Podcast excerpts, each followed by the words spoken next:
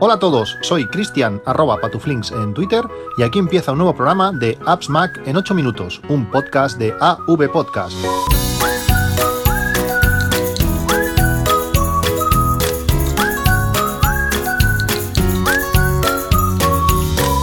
Buenos días, 21 de febrero de 2018, a 3 días de la charla del Guncamp. Quiero decir hoy los ganadores que podrán venir invitados a esta charla este próximo sábado.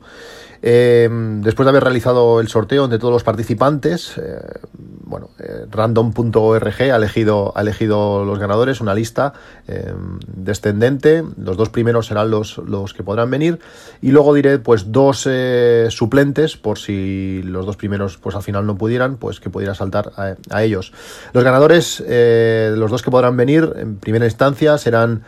perdonadme ya los nombres, porque a veces ponéis nombres muy complicados, lo digo yo, que también el mío tiene tela. Sería Darkanima y Piorope. Estos 2 serían los ganadores, y en reserva el número 3 sería wavensdorvad y SHoJi83. Estos estarían en reserva. Si los 2 primeros o alguno de los 2 primeros no pudieran ir, pues saltaría al que está en la tercera posición, y si no pudieran ir los 2 ganadores, pues saltaría a la cuarta. Si no pudieran ninguno, pues ya veríamos qué haríamos, pero esperemos que no. Nos pondremos en contacto con vosotros y explicaremos dónde, cómo, cuándo y bueno, qué tenéis que hacer para venir. Muchas gracias a todos por haber participado, que habéis sido bastantes los participantes, y os lo agradezco. Este fin de semana, y aprovechando una de las ofertas que sacó Renfe por el 25 aniversario del AVE en España, de los trenes de alta velocidad en España, pues sacaron durante el año pasado 25.000 billetes a 25 euros por trayecto, lo que pues permitía ir por ejemplo, desde Barcelona a Madrid, pues por 50 euros ir y volver, o por ejemplo también por 50 euros ir y volver a Sevilla. Y en nuestro caso pues hicimos eso, cogimos unos billetes para ir en AVE a Sevilla desde Reus, desde Tarragona, desde la estación que a alguien se le ocurrió colocarla pues a 25 minutos de Tarragona, en el centro de la nada, que tienes que coger el coche casi para ir allí y que te sableen en el parking, pero ese es otro tema. Pues desde esa estación del Camp de Tarragona hasta Sevilla son exactamente 4 horas y 59 minutos, algo así. Realmente viajar en AVE es muy cómodo. Con niños se complica un poco más, pero se está bien, se pueden levantar, pueden ponerse sus películas, nada que ver con el coche. Como digo, hace unos meses compramos billetes para ir a Sevilla, y este fin de semana pues hemos estado en Sevilla. Los que me seguís por Instagram habéis visto alguna foto de la Torre del Oro, y alguna más que iré poniendo durante estos días. Realmente mi familia son andaluces del oeste, a 100 kilómetros de Sevilla, en un pueblo, aunque es provincia de Huelva, está casi más cerca de Sevilla, y cada año pues íbamos por aquella zona, y casi cada año también íbamos a Sevilla. Eso fueron durante muchos años. Lo que pasa también es que ahora, desde que estaba con mi mujer, pues no he ido tanto, y la última vez pues hacía ya quizás 15 años que no iba. Pero realmente, aunque recordaba muchas cosas de la ciudad ha cambiado mucho y es una ciudad preciosa. Felicitar a los sevillanos, a David por esa gran ciudad que espero que la pueda tener cerca pronto, y y a los que sois de allí, o los que me escucháis de ahí, enhorabuena por vuestra ciudad. Como digo, es una ciudad preciosa, muy peatonal. Me encantó la integración del tranvía, realmente es un sitio muy bonito, y en estos próximos días van a volver a salir ofertas de este tipo de Renfe, y es una buena oportunidad de aprovechar por un precio muy económico, viajar por ejemplo a Sevilla, donde el tiempo, aunque parece mentira, solo estamos a 1000 kilómetros o ni eso, es totalmente distinto. Hizo una temperatura ideal, casi podías ir en manga corta, por la noche con una chaquetilla un poco fina ya hacías. Lo pasamos genial.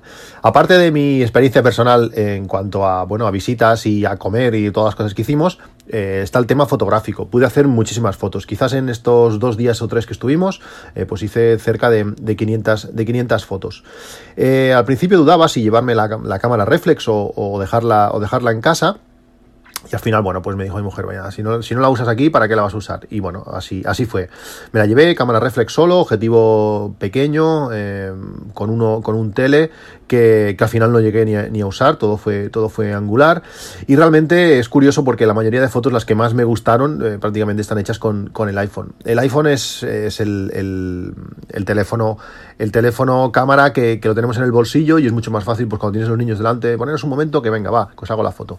Cámara reflex, llevarla a la bolsa, sácate la bolsa, prepárate, colócate, a ver qué pongo. Bueno, al final es mucho más rollo. Una cosa curiosa es que en estos 3 días teníamos todos unos... le puse deberes a los niños, y era a ver quién era el primero que encontraba un Tesla. Quien viese el primer Tesla, pues ganaba un premio, y perdimos todos. No vimos ni un solo Tesla. No sé qué pasa, si es que están todos en otros sitios, si están todos en Barcelona o no lo sé, pero en Sevilla no vi ni un solo Tesla. Una pena. Bueno, pues, como digo... muchísimas fotos, lo que me ha servido también para encontrar muchísimos ejemplos para la charla de este sábado, y realmente es súper útil. Sí es cierto que por la noche, pues la cámara reflex, con su mayor calidad en los ISOs altos, gana. También me haría falta quizás un poquito de flash en el iPhone. El del iPhone es bastante insuficiente, el de la cámara reflex pues lógicamente es bastante mejor, pero por lo demás, a plena luz del día, los efectos, el modo retrato, el iPhone es más que suficiente. También me ha demostrado un buen desempeño el Apple Watch. El Apple Watch lo he utilizado bastante, tanto para direcciones, para no tener que estar sacando el teléfono continuamente para ir a ciertos sitios. El teléfono te guía muy bien, y para pagar. He pagado en todos sitios con el Apple Watch, y súper contento. El Apple Watch también es muy útil para fotos. Colocas el iPhone, ya os hablé del UltraPod, un trípode que permite, pues bueno, es muy ligero, permite atarse además a diferentes sitios. Pues con el UltraPod... coges el iPhone, lo colocas en una farola, y con el Apple Watch pues miras a ver el encuadre que tiene y puedes llegar a disparar la foto. En eso está genial. ¿Qué cosas le hubiera echado? ¿Qué cosas he echado de menos del iPhone? Pues unas lentes, algo que me permita tener más angular. Os he hablado de varias lentes en este podcast, ahora ya hace tiempo que no lo hago, pero hay una que creo que es la mejor, y es la que creo que voy a pedir. ¿Qué problema tiene este tipo de lentes? O por lo menos esta que os voy a comentar. Es que están muy enfocadas al modelo de teléfono que tienes. Por suerte, esta han hecho una especie de montura, porque estas lentes se colocan en su propia funda. No las puedes colocar, si no tienes su funda, no las puedes colocar. La funda tiene, como una ranura, una muesca, donde tú colocas la lente, la giras y ya queda bien sujeta. Por tanto, debes tener la funda concreta para cada teléfono. Eso también está bien, porque la funda es relativamente barata. Ya veréis que no es barato nada de esto. La funda vale unos $30, $29,99, y hay una funda para cada teléfono. Todos son teléfonos de Apple, todos son iPhones, excepto el Pixel 2, creo que para Samsung no hay nada. La funda, por ejemplo, para el iPhone 10 tiene dos huecos para poder, pues, colocar la lente tanto en el angular como en la lente tele, y entonces aprovechar, pues, o potenciar pues lo que esa lente hace. Tienen, pues, varias lentes, creo que son 4 en concreto. Tienen una lente angular que reduce bastante, pasa a ser de un 23 o 24 milímetros, o 25 quizás, la lente normal del iPhone, pasas a un 18, que está muy bien, realmente se nota mucho. Luego tienes también un ojo de pez, que aún es una lente más angular, casi 180 grados. Lo bueno que tiene es que no recorta las esquinas. Son efectos muy GoPro, por decirlo así, muy exagerados, pero sobre todo para vídeo, pues te permite enseñar mucho más. Eso está muy bien. Tienes una lente tele que multiplica por bastante lo que la propia tele del teléfono. Si además la colocamos en la lente tele, pues aún se multiplica mucho más.